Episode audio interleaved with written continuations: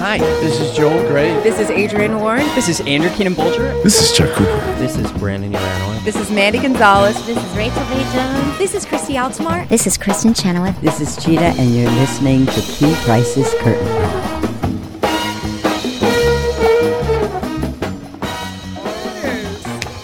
All right. We are back here at 54, Feinstein's 54 Below for the Big Press Upfronts. And you all may have remembered my next guests. We met, oh, last summer sometime when she was here talking about her wonderful turn in Smokey Joe's Cafe that was happening off Broadway with a bunch of my other girlfriends. Honey, when I saw her then, I said, "When are you gonna have your show?" I believe that was the first thing I remember saying to you. After I was like, "When was that one person show coming?" And it's happening right now, honey. At Feinstein's, March seventh at nine thirty p.m. Honey, Nicole Vanessa Ortiz, my new girlfriend, is going to come here and blow the roof off of this place. I I'm telling you, you all ain't even ready, girl. How you doing? Oh, how you doing? I am so excited. Literally, I've been rehearsing once a week, every week with the band. Mm-hmm. We've been mm-hmm. tightening up the set list for the show that we're preparing in March, and it's such a fun set list. It's such a fun vibe, and it's such a powerful energy. I mean, one of the things that I had mentioned to a couple of other people that I was interviewing with is that I like my shows to feel inclusive. I like people who come out to see it to feel like they could be a part of it and they can join in with us because the songs that we're preparing for everybody are songs that they most likely know. Mm-hmm. And it's supposed to celebrate that time in their life when they heard that song come on. They were like, Yes, I remember what I went through. I remember what was happening at that time. And it was because of that song that I was able to just, you know, hold on a little bit longer. And so that's why it's such a powerful tribute because not only is it a women's tribute, but we're doing it in the month of March, which is Women's History Month. So it couldn't be more perfect. Not to mention, the night of the show is literally the night before International Women's Day. So, I mean, what better time, what better backdrop, and what better way than to bring it in right?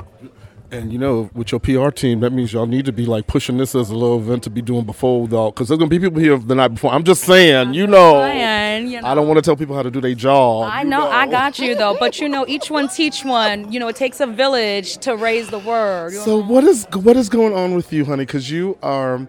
I watched um, some of the clips that you had posted the other day from your photo shoot, and girl, that hair was everything. she was Diana Rossing me to the max. You know, what well, that? that? was a glam shoot that mm-hmm. we were doing, you know, for more images to promote the show and also to just also have a new updated portfolio of images because it, it had been a while. So it was long overdue. You know, a lot of photos I was using in the past were photos when I was 20, honey. And a girl ain't 20 years old no more. So. Let me take a sip on that one. Take a sip on that one. I just turned 31 years young and mm-hmm. I am enjoying it. I yeah. loved my entire year of 30. I learned a lot about myself. I learned a lot about you know what I needed to appreciate about where I was, and I learned a lot about you know how I needed to look forward to where I want to go. And so it really sort of centers you, and it teaches you how to just stay focused and you know let the rest just be somewhat of an accessory to the side. You know what? I, I'll tell you one of the things that I did learn in my 30s. Mm. Toss it back, girl. Is that when you when you finally say when someone asks you a question and you validate them with an answer and then you say they ask like well how old are you when you say 30 whatever mm-hmm. there's a lot more gravitas behind whatever it is that you say uh-huh. which means that if you are centered when you're starting your 30s then that means you're going to be reading people left and right through your 30s girl i'm just saying like you know with the truth i mean you said it i didn't you know uh, but but the beauty of finally experiencing your 30th year yeah. for me was was just aside from learning how to read people better, is learning how to read yourself and learning how to make life more responsive instead mm-hmm. of reactionary. Yeah. Does that make any sense? Because I was, a, I'm, you know, I'm a deep feeler. Mm-hmm. I'm, I'm very empathetic, and you know, I and I love people to the core. And sometimes those type of figures can be drained unintentionally because we don't take responsibility on how to center what we absorb. So all of my, you know, 30 year taught me that. It taught me how to center myself, give myself a little bit at a, at a time, but leave some left for me. Yeah. You know, because at the end of the day, all you have left is yourself. And that's and you know sitting at home with a bag of Cheetos. So there's and God and God. a bag of Cheetos and God. How you? Do? That's a, a autobiography cover chop, if everything. All you have is yourself, a bag of Cheetos and God. Wow. All Come right, Nicole. now. Come on Come on, now. message. Come on. Sit coming through. Yes. Just coming through from a conversation, Lord. So now tell me about this show now because I know you two have powerhouse voice. So that means y'all are going to get the belt. Like I told you, she's going to blow the roof off the place. You're going to get the belt. So what is going to be the softer side of Nicole that we're going to get to see? Well, there's a lot of great women that are being revered in this tribute, and a lot of them were women that I listened to growing up, whether it was because I listened to them on my own or whether it was because I was hearing them on a mm-hmm. Sunday morning when my mom was cleaning the house and she was going through her woes, you know? So I got the best of both worlds, and, you know, because I'm such an emotional observer, I got to see what this kind of music did for her mm-hmm. and how it really reflected the kind of artist I turned out to be. So, you know, we're covering anywhere from Tina Turner to Aretha Franklin to Whitney Houston, of course, to mm-hmm. even Big Mama Thornton, Pat Benatar, Alanis Morissette. The late Phyllis Hyman, you know, that was another lady that really had a big impact on my career when I discovered her in high school. And, um, one of the things that I'm really excited about too is just that the songs that have been chosen for this set list are songs that I know people are going to immediately hear from the top and say, "Oh my God, I remember that song." And the moment people get that connection where they think of a song that takes them back to a time that they remember going through, then they remember how that song gave them just a little bit more push to keep going. And, and that's what this show is about. It's really supposed to be celebrating everyone, but in the spirit of women empowerment, it's celebrating women's resilience mm-hmm. and just holding on a little bit longer and pushing through and using the best of optimism to get things done.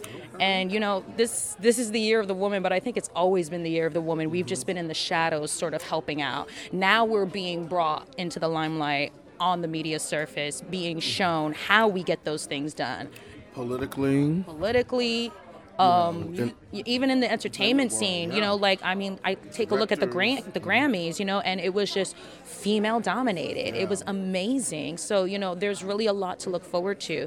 And what I like about the show too is, is that it's inclusive for men because there's a lot of men who sometimes feel like that women who are all about being pro woman and you know sticking up for our sisters, it can mean that there's a narrative of bashing the man. But no, actually, some of the strongest women I know and that I've grown up listening to, as well as as well as grown up looking up to, have always had a good balance on making sure that capacity of vulnerability is left to be able to because I think that's what women really want. We want to be able to feel free to be vulnerable because mm-hmm. we're so expected to have everything in order and on top of things 24/7 out of the day that we are feeling somewhat a bit, you know, stagnated from just kind of relaxing and letting loose. and and and you know, not being not separating men from that conversation, but one of the things of men they avoid being vulnerable and they don't allow themselves sometimes to be Shout out vulnerable. to the good men who give us that vulnerability and that space to be just as sensitive because then that's when the intimate communication and that's when the intimate partnerships really develop in its totality. I mean, I'm blessed and I'm fortunate enough to, you know, have an amazing husband mm-hmm. who supports what I do with enthusiasm. Oof. Can we can we repeat that? He supports what I do with enthusiasm. Sometimes he he just gets up and does things for me that I didn't even ask because I'm usually the kind of person who doesn't like asking for help. When I ask for help, it's normally too late, and so to have a man on my side who can kind of read me that way and like just pick up the reins when he knows I'm about to like, you know, fall off the cliff a little bit, emotionally speaking, like he's there, you know, not to mention he's been doing such a great job managing me as well, you know, because that's not always a common thing. Having what they call husbanders, you know, can sometimes, you know, go sour. But the fact that we're best friends, the fact that we're both equally sensitive with one mm-hmm. another, equally vulnerable with each other, and just considerate of each other's space and of each mm-hmm. other's opinions and how we perceive things, it's just. I won't say we're perfect, but I definitely will say we're blessed, and I don't take that for granted. So, so mm-hmm. that's definitely the energy I want to share with everyone who comes out to see the show. I want them to know this is possible, you know. So when you're doing this now, I mean, you're you. I feel like you're, I full throttle on your career right now. Um, it's like, and and having your husband be a part of this as well. Do you see for yourself being able to create that family version because I feel like you're going to be giving me. I, I need three, four kids from you. I'm, that's what I'm feeling. I'm, I, I could be wrong. Well, I could be wrong. well, three is definitely the minimum, and I'm hoping it pops out in two pregnancies, okay? Because Beyonce really set the bar, exactly. and she got lucky. No, I won't say she got lucky. She is blessed. I mean, but the fact that she got to her three mark, oh, one can only be so fortunate. but you know, I let God do the work because what I want sometimes may not always be in accordance with His will. So I try to be obedient despite what I think should be, you know, the setup for me. But yeah, kids is something I'm looking forward to, you know, having in the near future. You know, I'm still young. You know, I want to work on it maybe around 34 or so, especially, you know, where, you know, science has gone and, you know, how women are taking care of their bodies. I'm very holistic, so I realize that now, prac- yeah, practicing that way of, yeah, I can probably stretch it out more now. So are you now? Uh, now that you've had time to do the theater scene in a moment, and, and in a really good show that people really loved, and and you got the kind of accolades that you should be getting in a show. Um, and now you're doing this cabaret, like private, get you some personal Nicole time. When are we going to get you back on a stage, or is that something that's in your future? Do you are you ready for film and TV?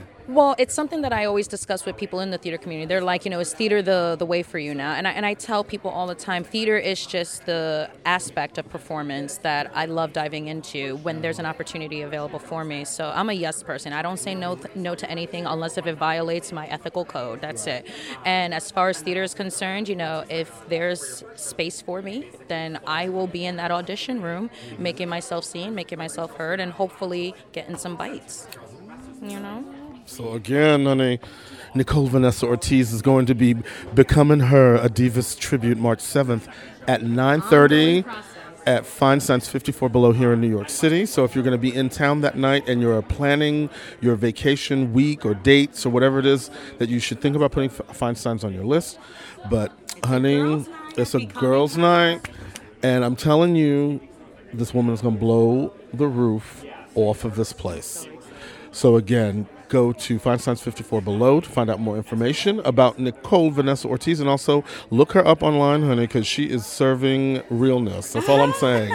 and we are going to be back. Thank you. And we'll be back. Look for Keith Price's Curtain Call on iTunes, SoundCloud, Google Play Music, and now Mixcloud.